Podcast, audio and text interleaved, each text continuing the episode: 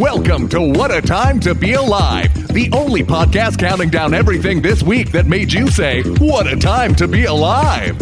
And now, Patrick Monahan, Kath Barbadoro, and Eli Yudin. Folks, welcome to What a Time to Be Alive, the only podcast that counts down the things each week that make you say the thing. That's the title of the podcast. I'm Patrick Monahan. I'm Kath Barbadoro. I forgot that part. You forgot your name? Yeah, I forgot my name. I was already thinking about, well, Eli's not with us. I was already thinking about, you know, like I was creating a scenario as to why he's not here. And he was in Maine, so I'm... He walked into the sea, I think. Well, no, he climbed over and he saw the pet cemetery. He wasn't supposed to go back there. And, you could kind of fill in the rest. I heard he went to a lighthouse and then went mad. Sometimes dead is better. That's what the old man told Eli, and he didn't listen. But yes, here with us, filling in this week, and maybe forever since Eli's dead, is our friend Andrew Rosas. Hello. Hello. Thank you for having me. Abrupt tonal shift from from the sad soul. Love it. Love these licks. I'm loving Shelby's use of all these, like, the dad riffs. Like, the, yeah! Yeah. He's trying to attract a different demographic to our show. Exactly. You know? Yeah, those riffs get any, like, turn dad heads. You hear any of those licks and just, yeah, absolutely. Ooh, yeah. A dad turns around and lowers his sunglasses. Lowers his Ray-Bans, or his Oakleys. His wraparound Oakleys. Wonderful. When he hears laces up his, like, green grass stained New Balance to go mow the lawn. That is put in the headphones. Oh, those sweet riffs. Well, what's up, guys? Yes. I'm just sad. I'm sad to hear about Eli in Maine. Going mad in a lighthouse or taking a balloon from a clown in a sewer. Any of the things. It was a real feat that he could even get down into that sewer drain, because he's pretty big, but yeah, he really wanted it. He really wanted to go hang out with that clown. So he's also being. I heard he was being held captive by a super fan of his writing. He's been hobbled in a cabin. Mm-hmm. Yeah, Cracked super Kathy fan. Bates loves Cracked.com. Cracked.com superfan, one of the only positive commenters on there. Yeah, got Eli. That's how they get you. They say something nice, and then you're like, "Oh, this person's not a lunatic." And then, whoops, different kind of lunatic, folks. Yeah. So all those things happen to him. He's basically living through the TV show Castle Rock, which was like a. Like a Stephen King pastiche show. So we'll see him soon, or some kind of reconstitution of him. Right. We'll see some version of him that feels fundamentally wrong. But she hobbled him by giving him a bunch of cheese. Yeah, making him eat IBS foods. That's you didn't have to break his ankles. Yeah, have all the broccoli in the world. No, like gotta eat something. Yeah. What's up, guys? How did you use your extra hour this week? Do anything? We just got our extra hour last night, right? Sleeping. I use it to sleep. Yep. I went to sleep before it flipped back, and I woke up after. So that hour passed without me even knowing. But we're more well rested for our podcast today, so that's important. True. That's true. Yeah. Got the Z's. I'm really looking forward to it being pitch black at 3 p.m. I'm very much looking forward to it being much darker, much earlier. That's always good for my brain. Yeah, for the mood, the brain, the stabilization of my feelings. Getting super dark, super early. I was not prepared for that. The opposite of that. Over the summer, I went to Portland, and it was still like. Completely light outside at like 10 o'clock at night. Like, it blew my mind. I don't know if it's the same. I'm down in Texas, where I've spent most of my days.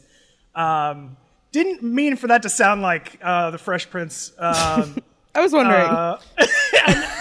I did not intend for that to happen, but it instantly sounded like it.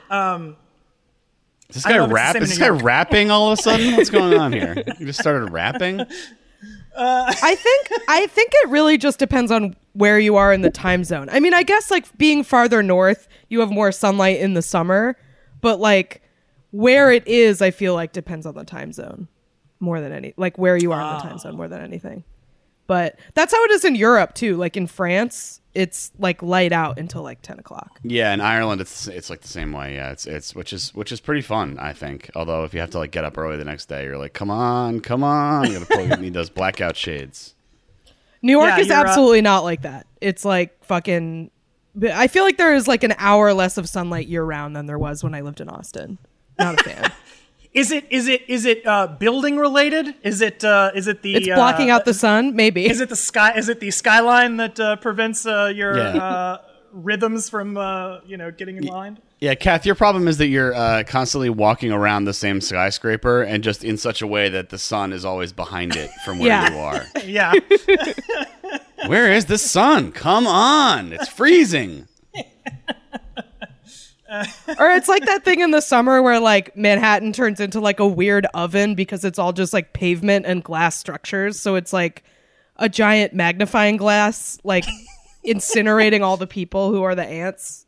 Yeah. It's Jack Donaghy's Trivection oven. You've got the three kinds of heat, cooking you in the summer. Yeah. It's good stuff. That's New York City, number one in the world, only in New York, number one in the world, baby, number one. Big city. Apple, we love it. I'm walking here, etc. So to answer your question, yes, I also slept. That's what I did with my hour. I'm so glad I asked everyone. It really, well really led somewhere fruitful. Oh yeah. Got up and went for a run before. I don't know. I mean, I thought maybe someone did something exciting on Saturday night. Stop the robbery. Fuck crime. That's what I did. I won my one extra hour. I don't even have anything to lead into. Usually, if I ask a question like that, it's because like I also have something interesting to say. I also just slept. I don't know why I thought. Yeah. Well, I was at a bar at 2, and then it became 1 again, and then I just stayed at the bar for another hour, and I feel really bad today. That would be, I guess, what the only other alternative. Yeah.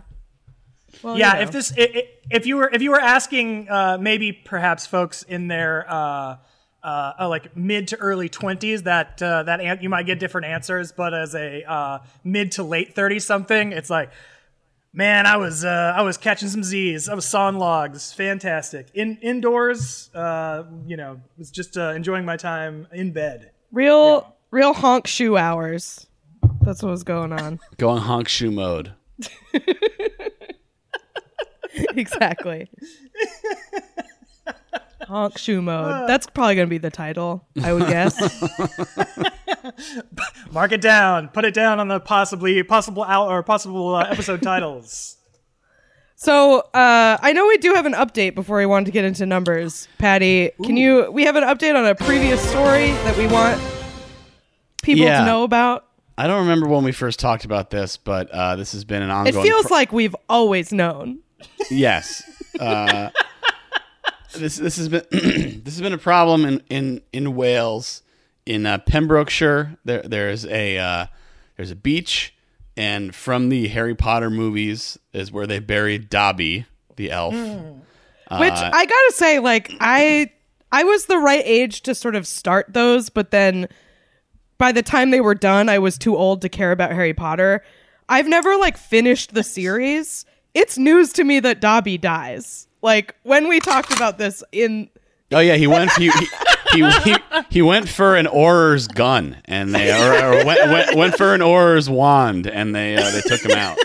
A real suicide by cop. Dobby's end. It was it's fucked up. It's real fucked up. I want to be clear. I didn't misspeak. There's one Auror that also carries a gun, not just a wand, and he's the one that he went for. He I don't remember how he gets killed, probably in one of the big battles. Probably. Yeah, he gets stabbed. Which, again, news to me that there are big battles in Harry Potter. Oh, yeah. Like, shit goes down at the end, yeah. When I read these books, they were about a fun, magical school. I didn't know there were, like, wars involved. No, there's the Battle of Hogwarts, man. I guess. It's like Baz Luhrmann's Romeo and Juliet. There's a gun that says Wand 9mm on the side of it. Yes. Oh, that's good. Yeah. Tybalt, Prince of Cats. Okay, so this is Dobby's grave. Dobby's grave from the movie. They never like give it a location, but it's like a good filming. A good Dobby filming location. Chronic Lyme. Yeah, it's a gift. It's a gift. He lost his battle with chronic Lyme. Yeah. So. They lay him to rest, and they make a little headstone or whatever, and it says, "Here lies Dobby, a free elf." And, sickos that love this stuff would go to the beach and, like, put socks down and other stuff, and, you know, because the sock is, like, how he got free. They, like, tricked them into throwing a sock at him or whatever. I forget that. I think it's something like that. But, anyway, so people are just leaving a bunch of shit all over the beach, and they're like killing animals by doing it. It's like not good for the beach. So they said to knock it off, and there was, I guess, some kind of referendum or some kind of poll or something. They were going to like dismantle it, right? They were going to like bulldoze the grave, yeah. The fake grave. There's not a real grave. To be clear, yeah. Dobby is not a. There's not. There was never even like. I don't think there's ever like a real physical thing. It was like always CGI. There was never like. There wasn't even like a dummy that they like held at any point, to my knowledge. So they were gonna bulldoze the fake grave. They were gonna come in. People were gonna be booing and stuff. Instead, they said the grave can stay, I guess. But you have to stop leaving socks. That seems to be the compromise that they've reached. So the grave, that's the news, is that the grave is intact. It is staying. They will not. They're not going to build a house on top of it that will then be haunted. Right. No, they're just going to like not allow some rare shorebird to build a nest there the way they have for thousands of years or whatever. You know what I mean? Yeah. Right. It's important to commemorate this fucking fake goblin thing that . Right. They're not. They won't allow them to systematically like dismantle the local ecosystem there by leaving fucking like Hanes socks just strewn along the beach. Right. Yeah. Exactly.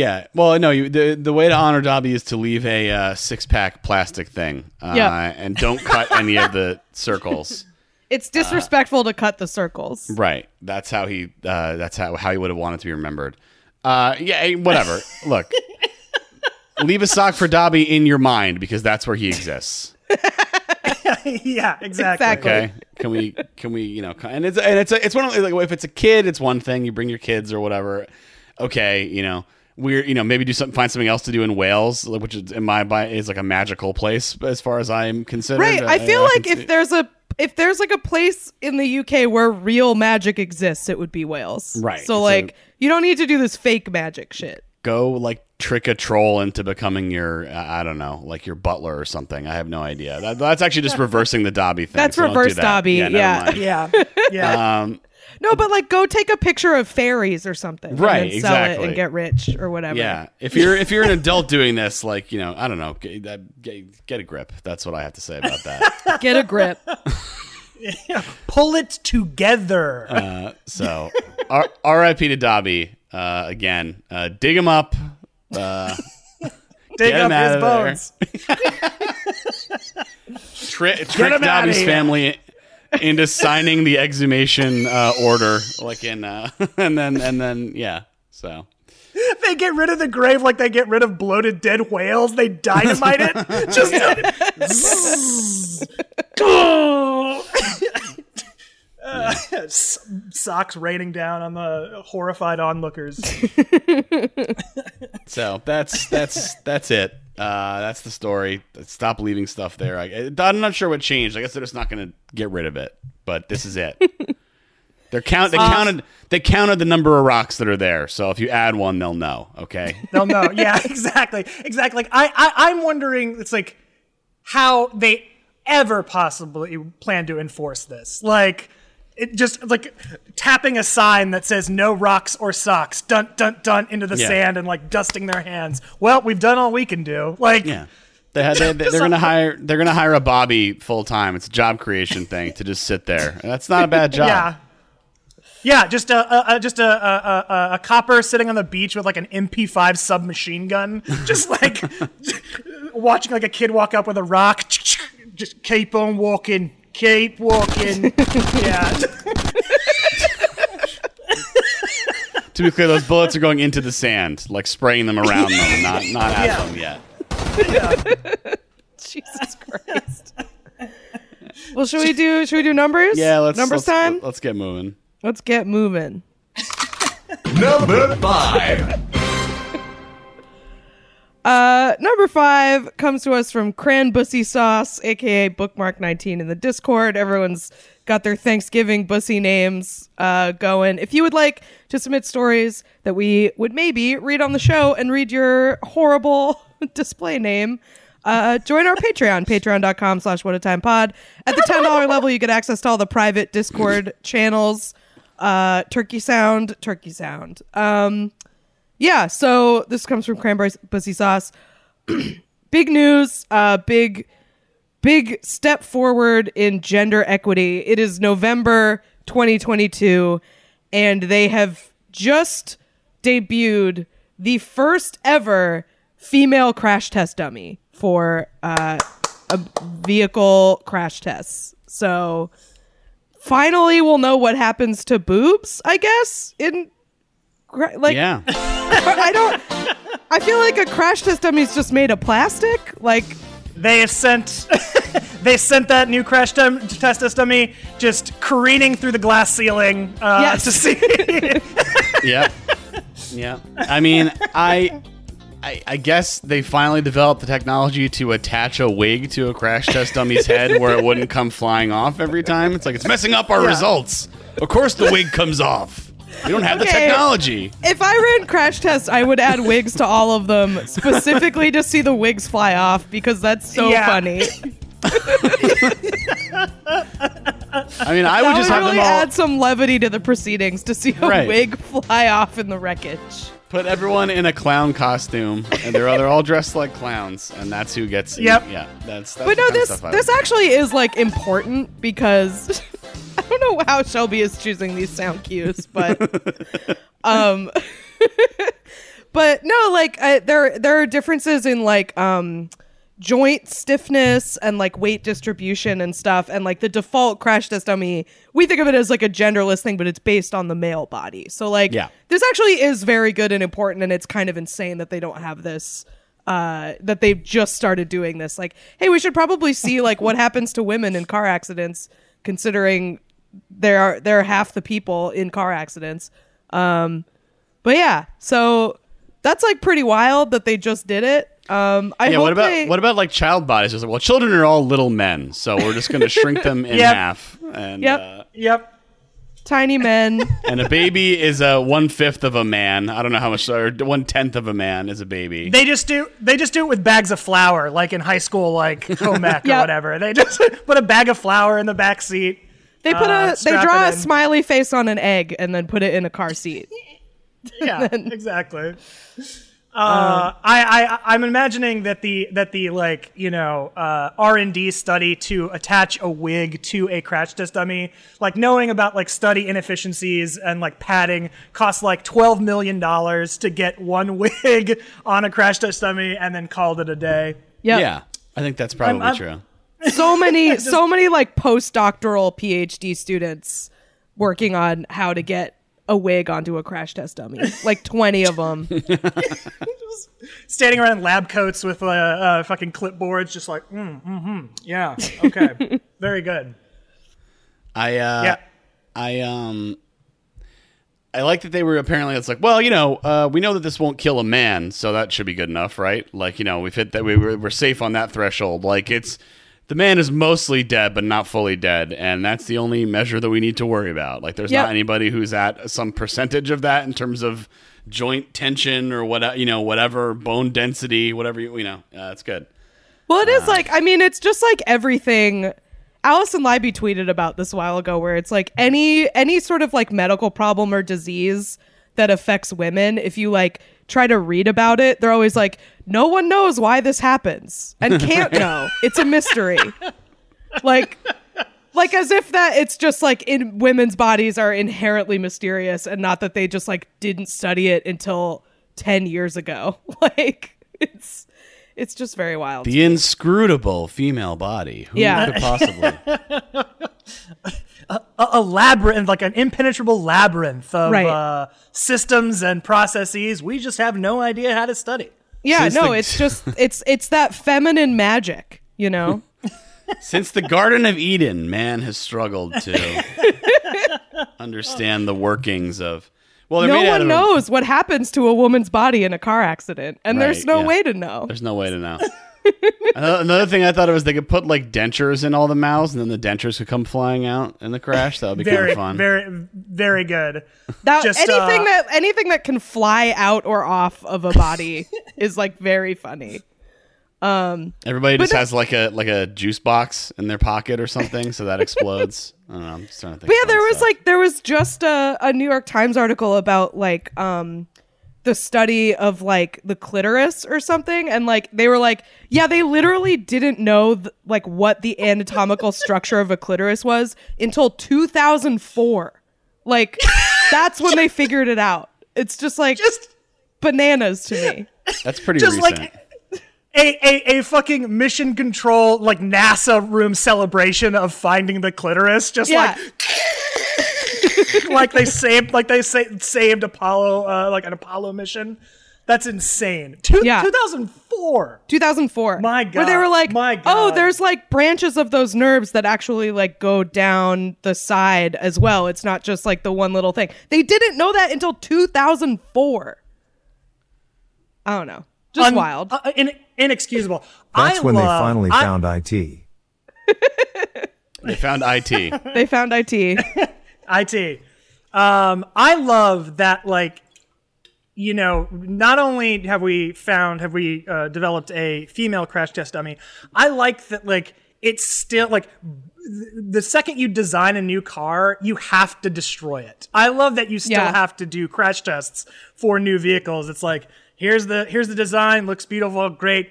Perfect. Get this thing on a hydraulic chute so we can fuck it up. Like, we have to know how bodies inside it will react to getting absolutely wrecked, to getting it shit rocked. It does seem like a fun job. I do think they should add some levity to it. Like, definitely put some stuff on the dummies that can fly off. Use like. You build like a giant like Monty Python foot to crush it. Just like give us every like fun way that we can fuck up this car. I would really enjoy. Put clown horns in everyone's lapel pockets. Yeah. Every car needs to be shot by a guy with a shotgun, like at the end of Roadhouse, where you shoot the underside and it just blows up in the air to see how the car can handle that as well. Yeah, it's the fleeing from an 80s action hero test to where one shot to the trunk sends it into a horrific fireball. Yeah. And we need to know how a woman would react to that. Correct. That's what this really comes down to. Finally, we can know that.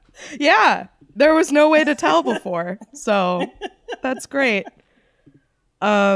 But yeah, so there actually is like a genuinely pretty interesting little NPR thing on All Things Considered about this, about like the differences in the female crash test dummy. But it is, I like, in my mind, it is just a crash test dummy with boobs. Like, that's all it is in my head. I don't think that's what it is, but it's Bugs Bunny when she's trying to seduce Elmer Fudd. That's what I'm picturing. Yeah. Fresh. And then she like hits him with a crowbar or like tricks him into kissing a stack of dynamite in a dress. Yes, exactly. And he loves it. Yeah. So yeah, strides are being made. Congrats. Maybe they can figure out more stuff about the clitoris from this too. I don't know, but hey, they might as well look somewhere. I don't know. There hasn't been a lot of work on it until now, so.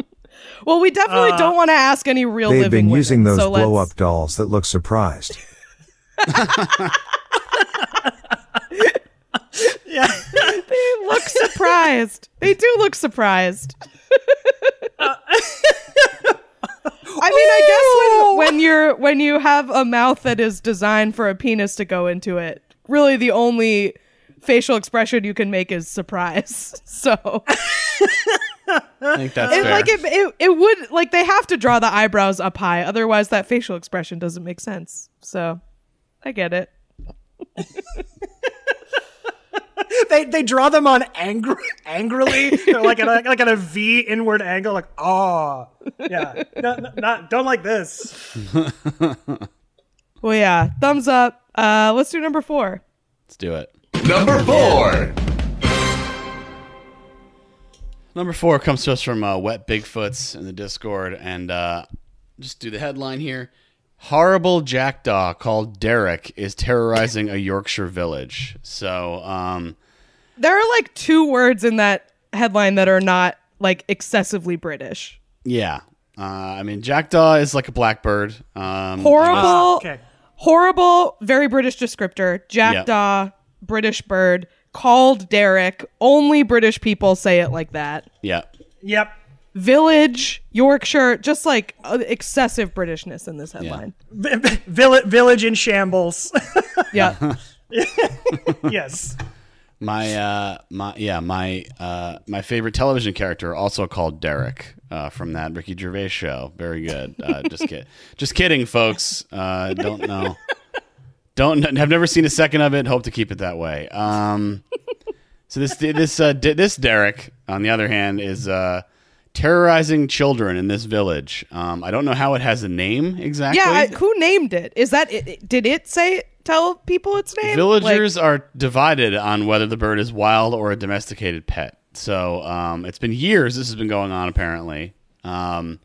She has been referring to it as that. There's a mother referring to it as that bird, but she also says Derek later. So I don't really... To whoever owns the horrible thing, if you want to try to domesticate a bird like that, then keep it at home.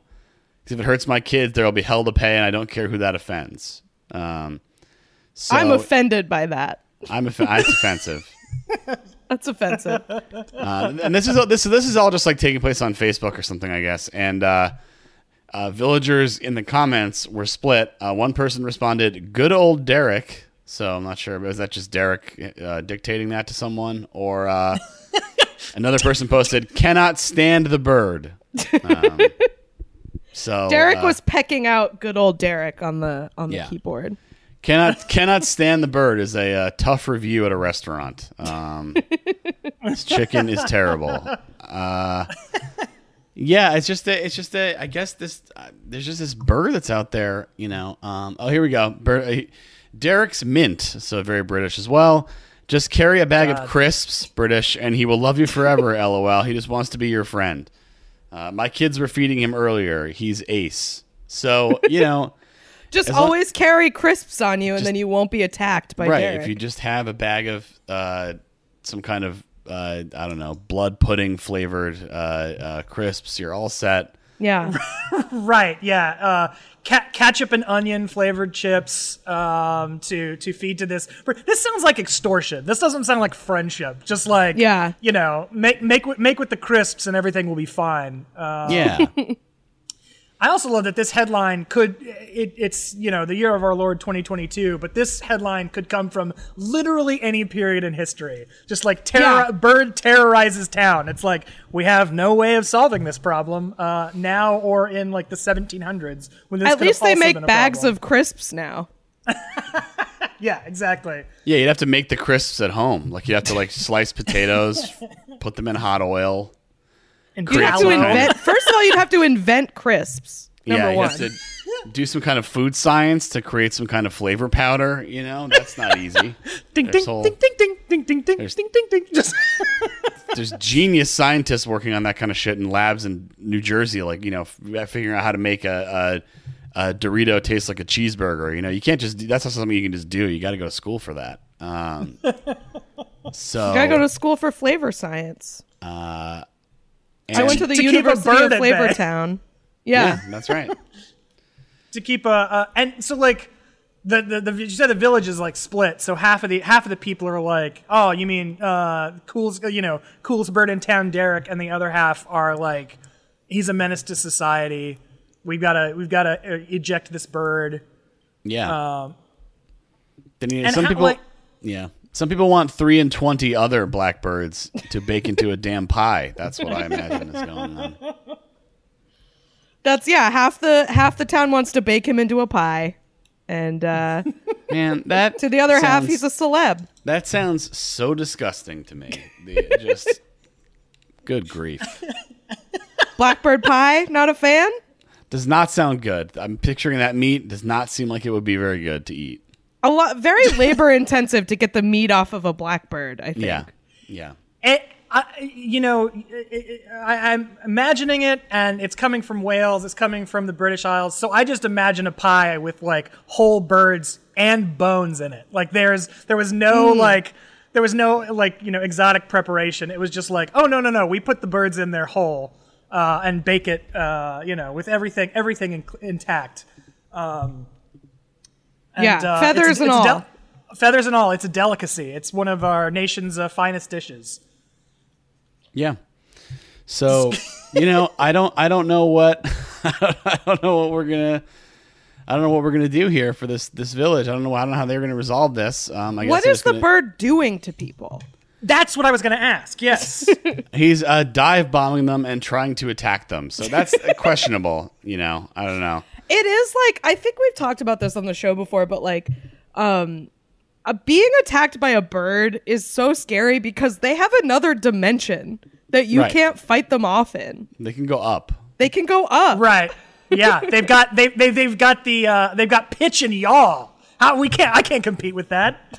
My boss was telling me one time she was out hiking and she got attacked by a hawk, and it's like, you can't do anything. You just have to like run away and hope it loses interest in you. Like, there's nothing you can do. No, I was attacked by a mockingbird once, who are notoriously protective of their nests. And I didn't know I was near its nest. I was just walking past some plants, and I was attacked by a mockingbird. And it, of course, was it I making can't do fun anything. Of you? Because it's a mockingbird? It was going doom, doom, doom, because I was just walking. And it was doing a mean, unflattering impression of you. And of course, they're birds, so it dive bombed the back of my head, like it attacked the back of my head. No, that's good. There we go. I've never heard this song for real. I've only ever heard the Dumb and Dumber version. I've never heard this. The hawk screams really add to it. Well, the thing about birds in general is just that they're like flying knives. Like, you know what I mean? Like everything on them is a knife. So it's not. They're like a knife that has diseases on it. They're like a germy knife. A germy knife with the power of flight. Just So I understand the position of not wanting to get dive bombed. But at the same time, I'm not really sure. It doesn't seem like he's actually like scratched anyone or anything. It's just kind of like a, hey, he's like terrorizing me. It's like, I don't know, man. He's just like he's just there. He thinks he might have food.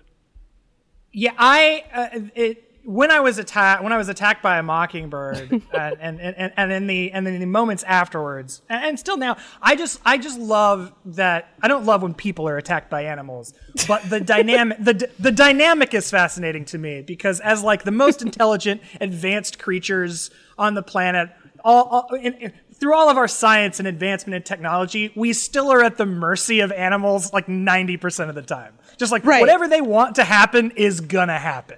Like, for all of our intelligence, our best defense is just like, get off me. Like, ah! Like it's, exactly. Which is what I was reduced to when a bird hit the back of my head. Our defensive strategy is just to like wiggle. Like that's all we can do.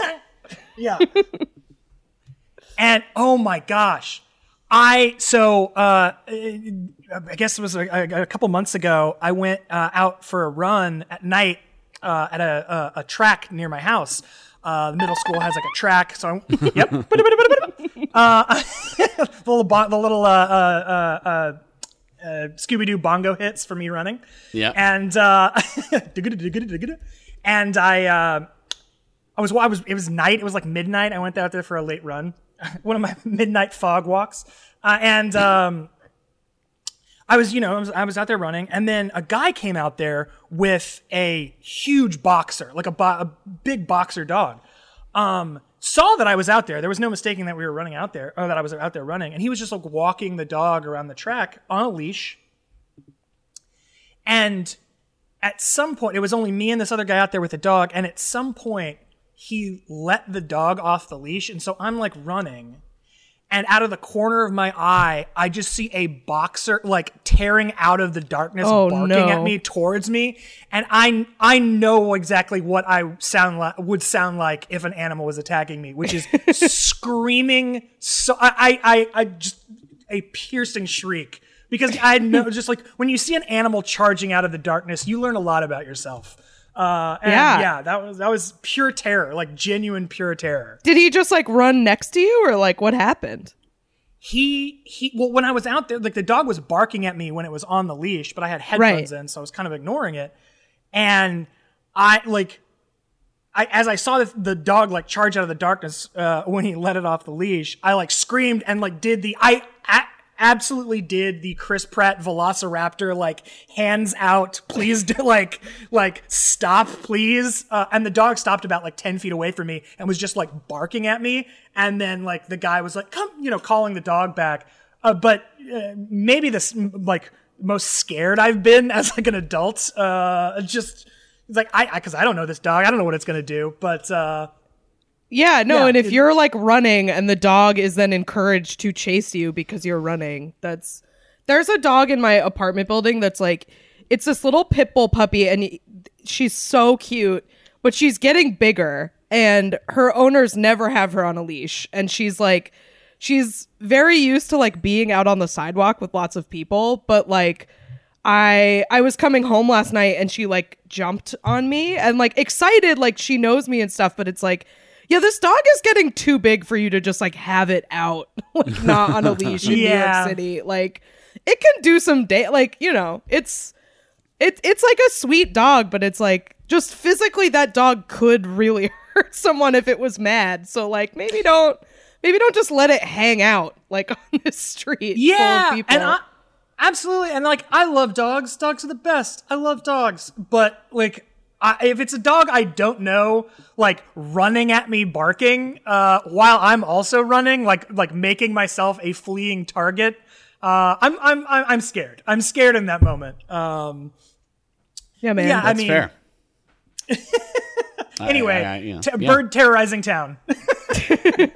Well, no, yeah, nobody wants to have an animal come after them, I guess. But I don't know. I also don't know what they want to be done. I mean, like they're like, well, if this bird belongs to someone, they should keep him inside. It's like, I'm frankly surprised that you could domesticate a bird like this if that's what's going on. It's a weird assumption that this bird belongs to someone and not that it learned that human beings sometimes have packets of crisps. Right. Like the idea, like the whole thing with birds is that like if they get out, like they're not coming back. Like they're not your friend. Like for the most part, you know what I mean. Like I mean, they're your prisoner. They're not your friend. So it's not like not that kind of relationship. I don't think. So I don't really know. I mean, although I don't know. Have you seen that parrot on TikTok that talks? That guy's cool. I mean, they all talk, but he like they all talk. But like his owner like gives him stuff and asks him like what color it is and what it's made out of, and the bird gets it right maybe half the time. It's kind of interesting. That's pretty good. That's a good ratio. Yeah, I mean I don't know if the bird like really knows what's going on, but it is cool to watch. I feel like that bird and the guy are friends, but he's the only one. Everyone else, the bird is your prisoner. Yes. Where it's like lifeless, like fucking dinosaur eyes that can't convey any kind of emotion. Just birds are so fucking creepy that way, because like they have those creepy dead eyes where it's like, this is a stupid animal based on how it looks at me, I feel like it is not smart. It has a tiny brain. And yet, you can teach them how to identify the color and material of objects to some degree. Like, they have, like, an intelligence to them that is, like, very spooky to me. And this bird is not... Derek does... Well, this is a stock photo of a jackdaw, I guess. But these are not dumb eyes. That has... this jackdaws have those white eyes with like an actual like pupil in them. Like, yeah, so no, he looks like something's going on. Or like crows are really smart, but it's like, how is a crow smart? Its brain is like the size of an M&M. Like, how can it do anything? It's creeps delicious. Me out. Well, you know, I think you know, if humanity, if we don't kill all the animals first, you know, that's why we have to do it. That's why we have to do it. Yeah. Is, you know, I really truly feel that, like, you know, our understanding of animals and how they communicate and their relationship to, like, the world, to the universe is almost like the ocean. Like, we know, like, truly know, like, 5% of it. We've only explored 5% of it. And now hearing that in 2004, we learned about nerve endings in the clitoris. This is unsurprising. That's a good point, like, yeah. We just learned more about women in 2004. So it's not surprising that we don't know jack shit about jackdaws. Other species, yeah, yeah. That's a good point. That's a good point. But their birds are kind of spooky to me, basically. Oh, 100%. Long story super short. Spooky. Well, I say best of luck to Derek. Keep doing it, man. Keep it up, Derek. Just don't actually, like, you know, peck anybody or scratch them with your talons or any, and then, you know, whatever. Just, you know, maybe lay off a little bit. Lay off. Just stay up high on the playground, you know, perch somewhere and wait until somebody drops a chip, or if they're actually like waving it around for you to have it, then you can swoop down then. You know, that's where I'm at, I think. That's some good advice, Patty. I hope Derek hears this. Hopefully he's listening. Yeah. Play this for Derek, everyone. Derek with a little pair of earbuds on the on a playground right now listening to this. So yeah, best of luck, Derek. Nodding along sagely. Yeah, if anybody listening to this lives in, and I have to look up the name of the village again. Yorkshire, Rossington, South Yorkshire. Okay. Please figure out a way to play this for Derek. Thank you. Let's do number 3. Number three. This story is also about a cryptid from Britain, like the last story. This is about King Charles. Jacob Rees-Mogg. Yeah. Is that his name? That sounds like I think that's his name. Anyway. This is from Iguanahelium Cube in the Discord. Somebody's writing a book about King Charles, and he's a fucking weirdo, you guys. Believe it or not, this guy who was basically raised in captivity, like... He's strange. He's a strange guy. Cosseted, just like lived a life on a like velvet pillow for the first, like, you know, 40 years of his life. Yeah, fucking weirdo. He's extremely strange. And yeah, so there's some facts about him in this memoir who that you know, seem like things that a weird guy who was raised by the royal family would be dealing with. So he travels with a childhood teddy bear. That's not that weird to me. I mean, it's like, it's eccentric if you're 70 or, you know, 90 or however fucking old he is. But but like, people have their thing. I have a little stuffed dog that I've had since I was a little kid. I don't travel with it, but like, it's like in my room, you know? I don't think it's that weird. But then things take a turn because he also travels with a custom toilet seat that I don't know why you can't get multiple ones made, but he travels with just one specific custom toilet seat. The article does not give any details about it, which kind of bums me out. I want to know, like, what's going on with this toilet seat that makes it so special. But yeah, so so here's a weird thing about the teddy bear, though. So he travels with his teddy bear. All right, not that weird. But the teddy bear, because it is very old and, like, you know, it gets threadbare or like its like eyes fall off or whatever, His childhood nanny, who is miraculously still alive, is the only person who is allowed to repair it. So I guess that's her entire job at this point. Yeah, she just gets a full blood transfusion every few days just to keep things moving. She gets the Mr. Burns X-Files episode treatment to keep her alive for another week. Yeah, she gets her eyes reballed every so often.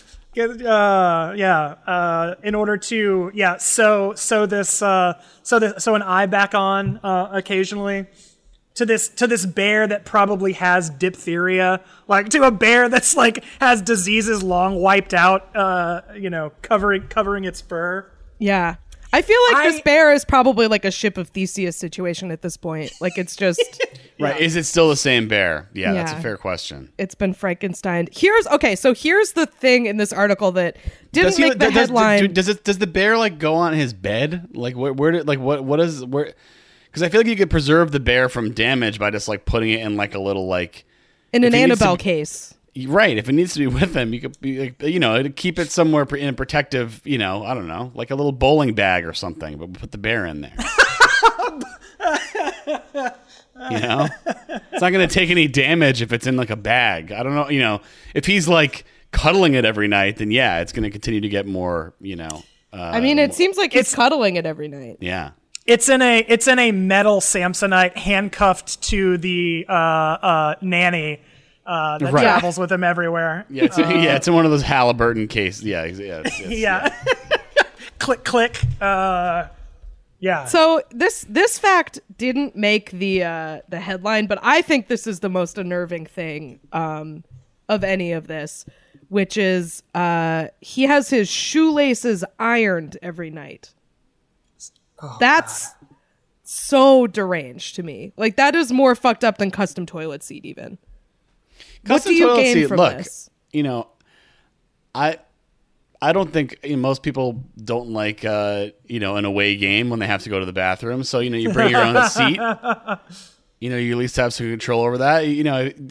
If you had complete control, it's like I want a toilet that I know is going to flush and not have some kind of problem everywhere I go. If you're the King of England, you can kind of get away with that kind of stuff, I guess. So the toilet seat, where is the King of England hanging out that doesn't have like good water pressure? That's a good point. I guess the castles and shit are really old, but like I feel like that's probably a high priority is like to flush the royal turds efficiently. They are collected and put on display in various museums. You said it's just the seat, right? It's not the whole. Yeah, it's just the. It's seat. Not the whole. It's just the seat. Okay, so someone's got to go in there and like take off the old one whenever he's in a hotel or wherever he's staying, and like reattach the new one. Yeah, and poorly, so it kind of goes that does that thing where a loose toilet seat goes thunk. When you're on it, it like slips off the side. Yeah, and this presumes they all have the same like nuts that you know what I mean, like that they're all compatible, right. which is questionable. Yeah, what do you do if it's not compatible? You get fired, probably. I would suspect. Just a servant like hat in hand, except it's a toilet seat in hand, just like looking down shamefully, like in front of the king. I'm sorry, Your Highness. Another thing about King Charles that I think is very funny in this is apparently he has kind of a temper, and one time he accidentally dropped one of his cufflinks down a sink drain, and he ripped the sink off the wall trying to find it. Which, like, first of all, why like, is this man so strong? Yeah, I was gonna say. Why he is too powerful. We cannot have this.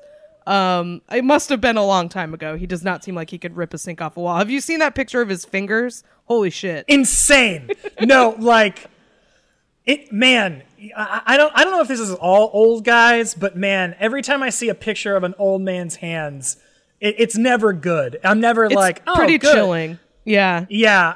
It looks like they're like a body part that should be covered up.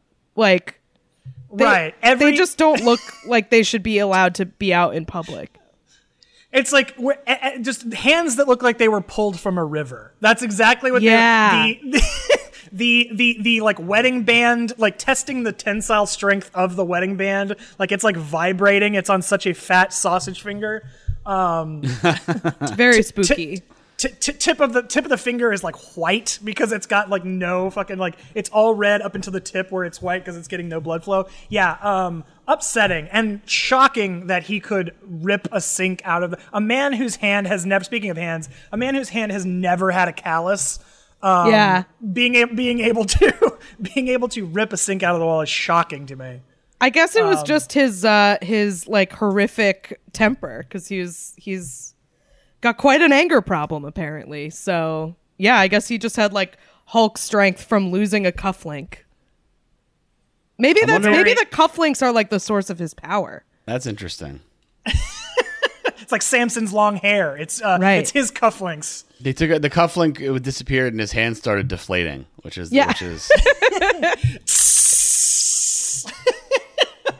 until it was just a bony Crypt Keeper paw. Mm-hmm. Yeah, so like traveling with the bear, traveling with the nanny, who I must be 150 years old. Yeah, and a custom toilet seat. These are kind of the, like, you know, in eccentricity being well-funded insanity. This feels like the thing that's that King Charles would do. This seems like royal eccentricities to me. That's a good quote. I've never heard that before. Eccentricity is well-funded insanity.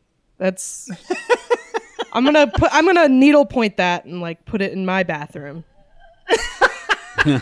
Just right over the loo, right over the toilet. Yeah, I don't know. This seems. This seems on par for the royals of that kind of like weird eccentricities. I guess I think Prince Harry is like releasing a memoir pretty soon. I bet that's going to be real fun to peruse because these people are fucking psycho.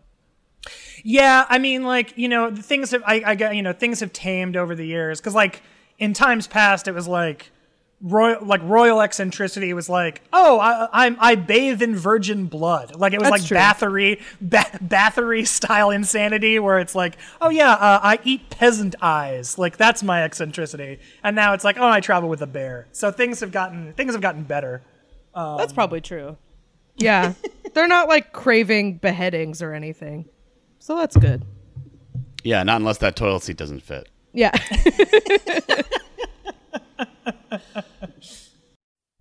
Hi folks, if you're enjoying this episode, you might enjoy our bonus episode this week. We hit the hot topics on this week's bonus episode of the Patreon. We talk about Elon Musk buying Twitter. Andrew Rosas, our guest, sticks around, and we talk about what that means for all of us as posters. Or doesn't mean, or we have yet to see, or and really just what Twitter provides that other places either can't or won't right now. And hey, you know, we don't know anything more than anybody else, but we're post sickos, so that's what we talked about for this bonus. Thank you. Check it out. Should we do number two? Let's do it. Number two. Continuing our tradition of toilet-based stuff never being number two, and then saying, very important. Can we do number two?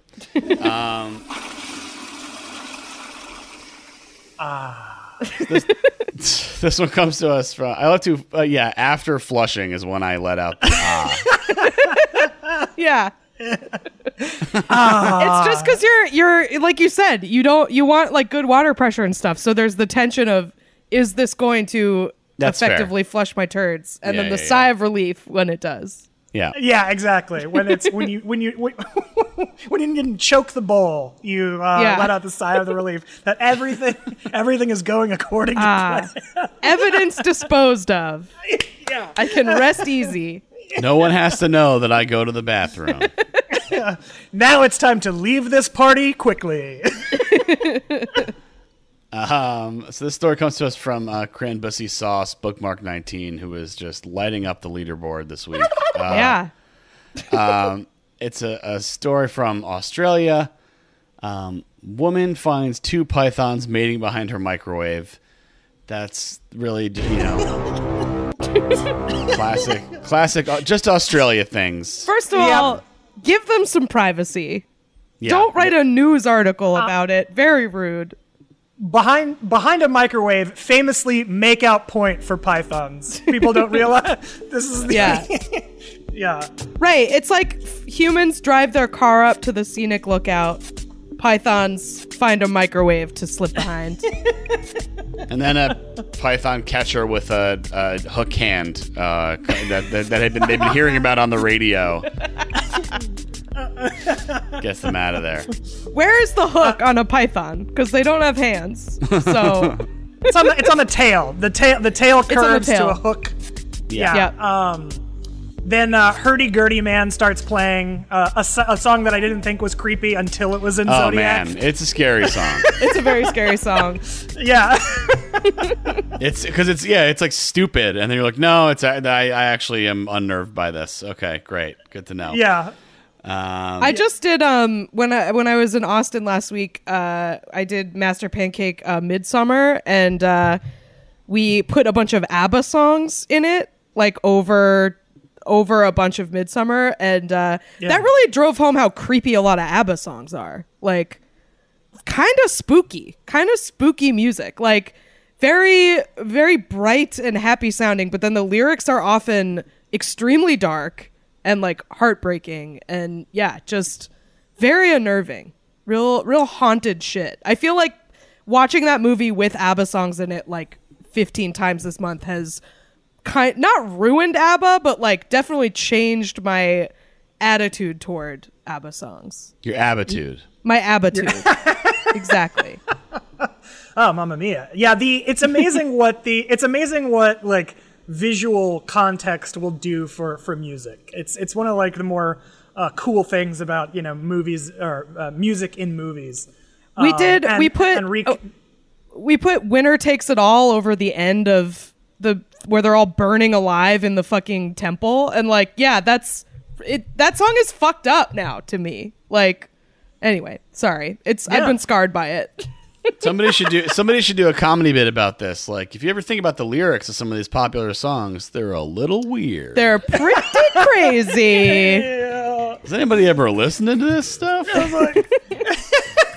And I can say this is someone who had a Backstreet Boys joke as my closer for years. So get him out of here. Yes. I was like, I have a joke about rap lyrics that I feel like I sometimes worry about. It's like, yeah, a white woman commenting on a funny rap lyric. That's what everyone wants to hear. That's a good time for everyone. Get her out. Get her out. I feel like doing, like, do you ever actually listen to the lyrics? Like, one of those bits is like, I think everybody has one of those from like early stand-up days. I feel like that's a pretty like, you know, standard bit of like pop culture commentary that makes its way into, your set. Pretty crazy. I mean, I think you've talked about it before, but, Matt Blake's Enter Sandman bit. I still really like that bit. A great bit. Oh yeah, I'm not saying they're not like they're like. Hey, the plot of this movie is kind of nuts also. Yeah. So true. Right. Has anyone ever thought about this? These are not categorically unfunny genres of bit, but they are something that you sort of come to early in trying to come up with stuff, I feel like. Yeah. Right, yeah, exactly. These old cartoons are weirdly violent. What if dating was like a nature documentary? Okay. What if? Well, there was a whole movie that was. Have done you guys ever read this book, The Bible? What? Pretty weird.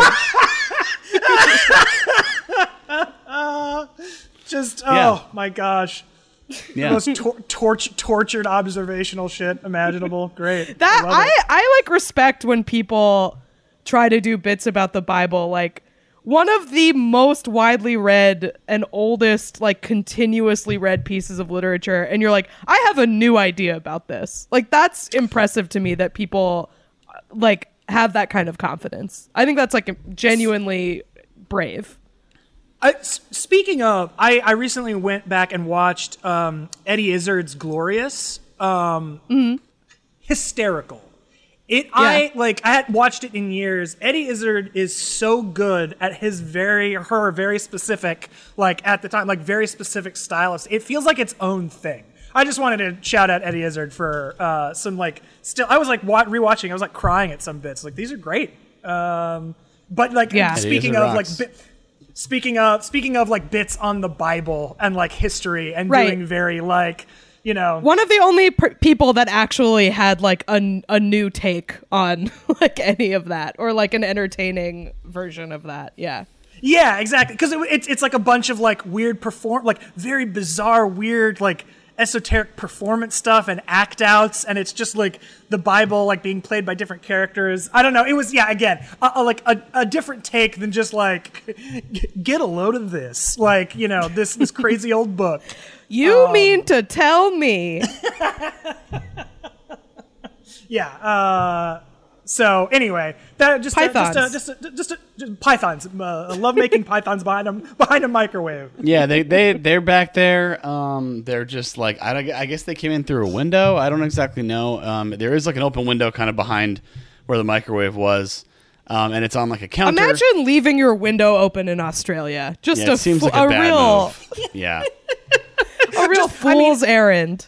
Yeah, leaving your window open in Australia is starting the car in a closed garage. You're just this is my way out. Right. It's just I suppose there is a chance that a instantly fatal spider the size of a dinner plate could come in here. But hey, I'll take that chance. For a nice breeze. They're back there doing it. They let's see. The carpet pythons. Real humiliating that they have a picture of them doing it. They have video. Leave them alone. Give them some privacy. On Pornhub, this is where it was posted. Yeah. Well, they sent them back out to the woods, into the bush, and they're, I assume they got back together, or maybe the moment was lost and they didn't get back into it. Got to get some of that python blue chew. Yeah. Hey, we should do this again sometime. Yeah, totally, yeah. Totally. I got a really busy week, just text me. We'll figure it out. Just want to listen to some music or put something on or fuck. No, I gotta go. Yeah, it's tough in the moment. Maybe lost, but yeah, I guess. To use this video, okay, yeah, but so to use the video, you have to license it. That's good for those people for making money on that, for Sunshine Coast snake catchers, they're back in the woods, they're safe. Everyone involved seems to have come out of this unscathed. So I think it's interesting that so this person, the woman who noticed it because her microwave had moved. They pushed the microwave out of the way to fuck behind it, which. I don't know. I just, again, I feel that's a very Australia thing where you're oh no, nature has moved my appliances around. Right.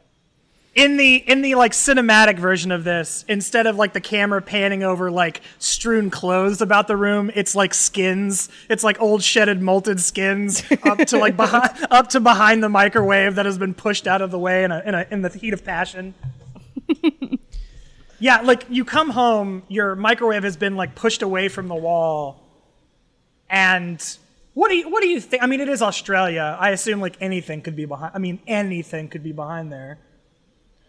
Yeah, I feel this is probably a worst case scenario, though. I mean, I guess they're distracted, so they're not gonna bother you. Yeah, and pythons aren't gonna, they're not it's not a I don't know, a king cobra or something. Yeah, where it's gonna bite you and kill you. Pythons are the ones that wrap around you and choke you. They could, yeah. They're constrictors. If they wanted to, but they're too horny. They're too horny.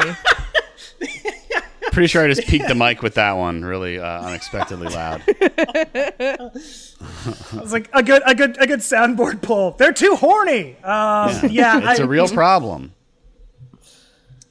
So yeah, I mean, I'm glad everybody's okay. The picture is pretty funny. It's They're behind the microwave, and then there's like a little lingering tail that has like is like sort of encircling a dinner plate. It looks like, which is just very I don't know, very languorous. I haven't seen the picture. I'll need to look this up after recording because yeah.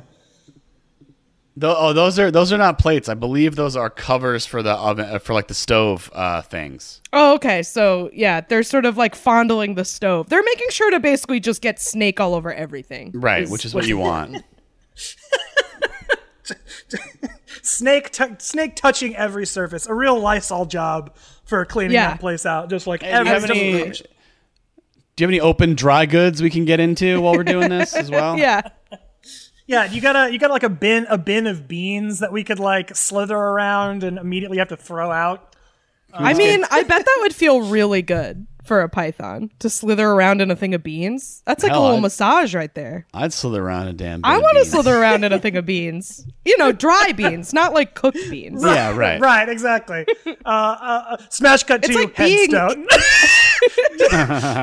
It's like being inside a beanbag. Like, I wouldn't have thought that would have been fatal, but here we are.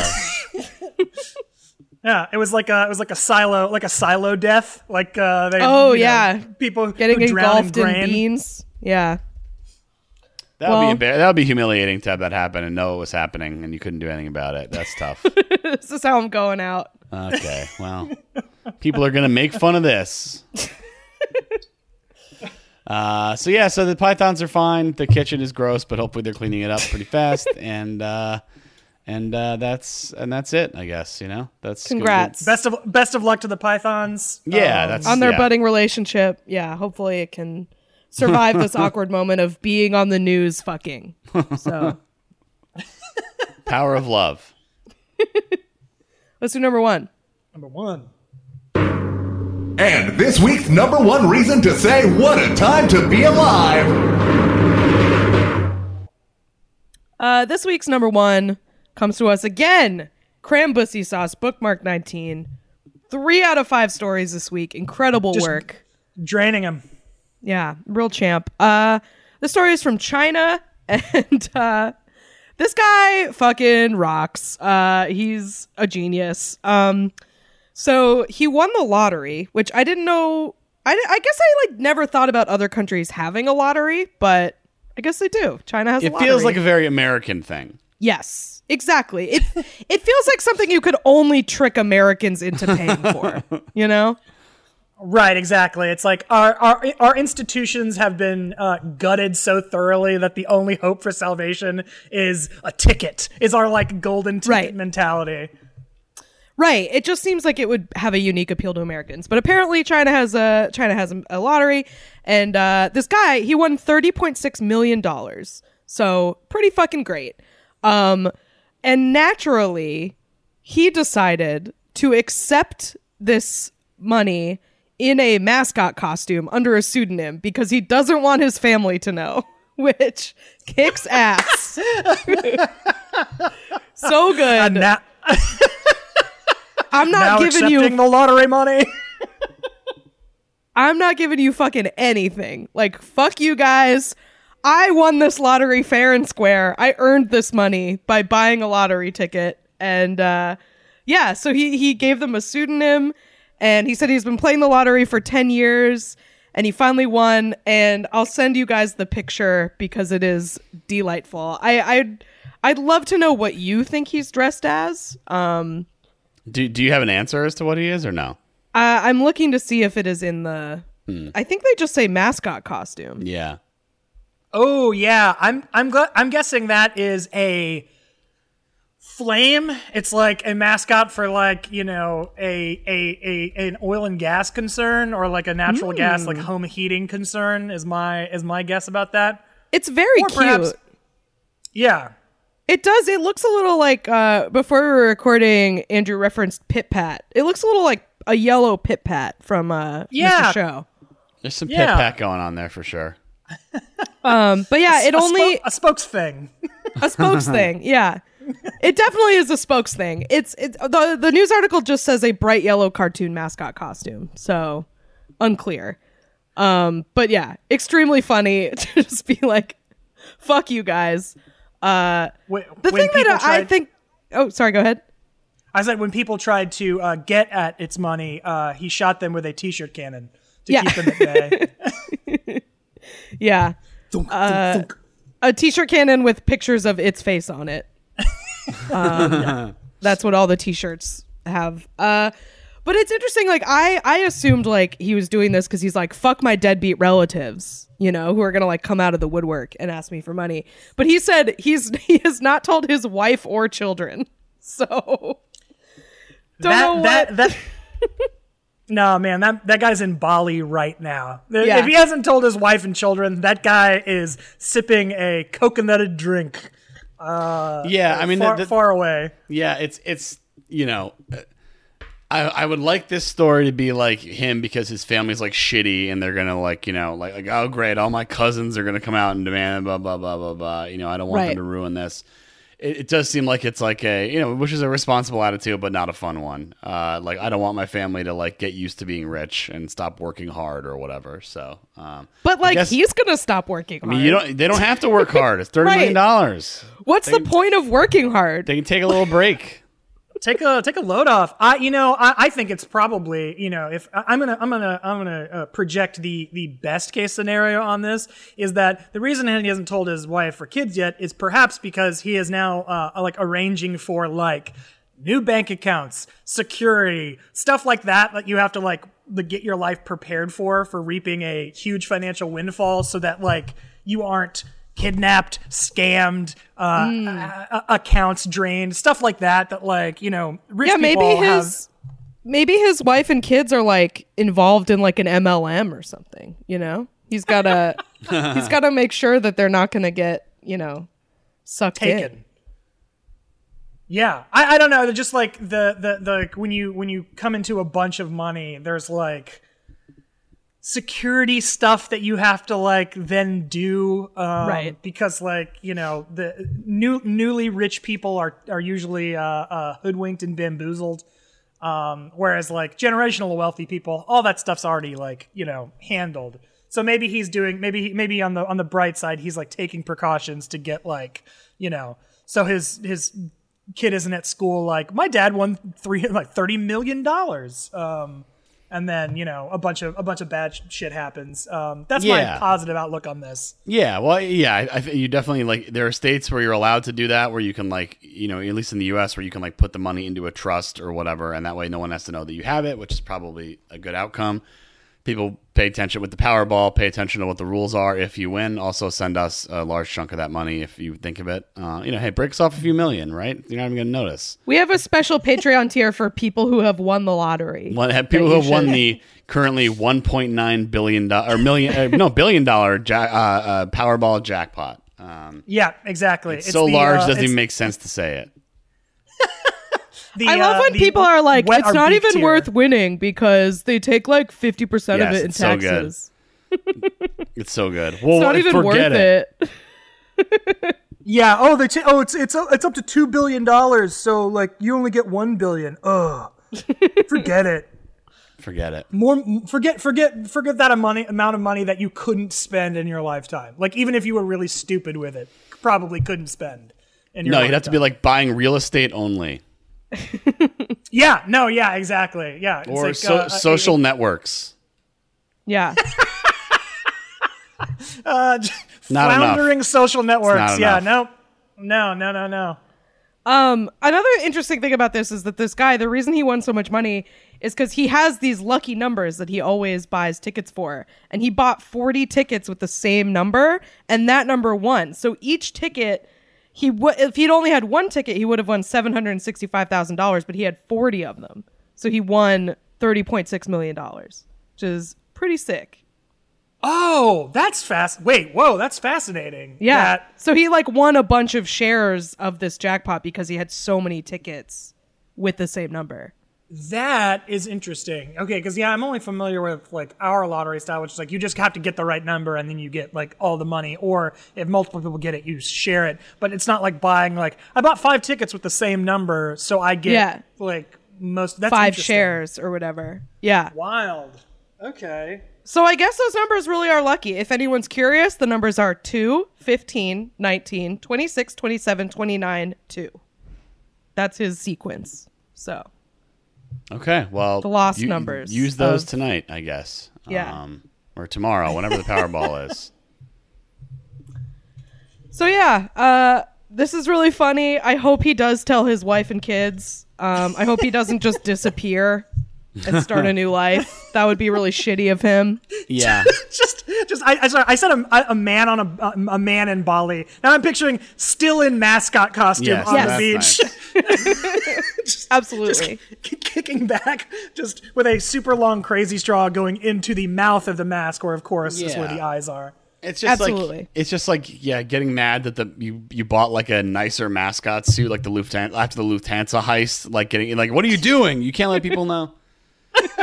and then cut to the mascot hanging in a freezer truck. Yep. Yeah, exactly. As like the strains of Layla play, the slow breakdown of Layla plays. Yeah, exactly. The skinned mascot costume hanging off a meat hook. Just it's so grisly.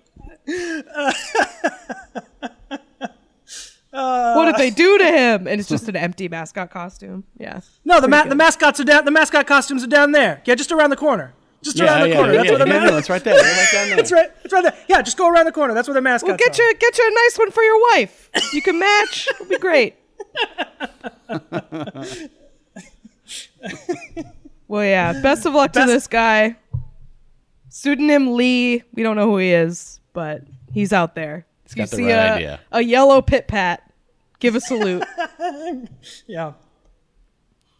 Should we do plugs? Yes. Oh, plugs. Plugs. Everybody!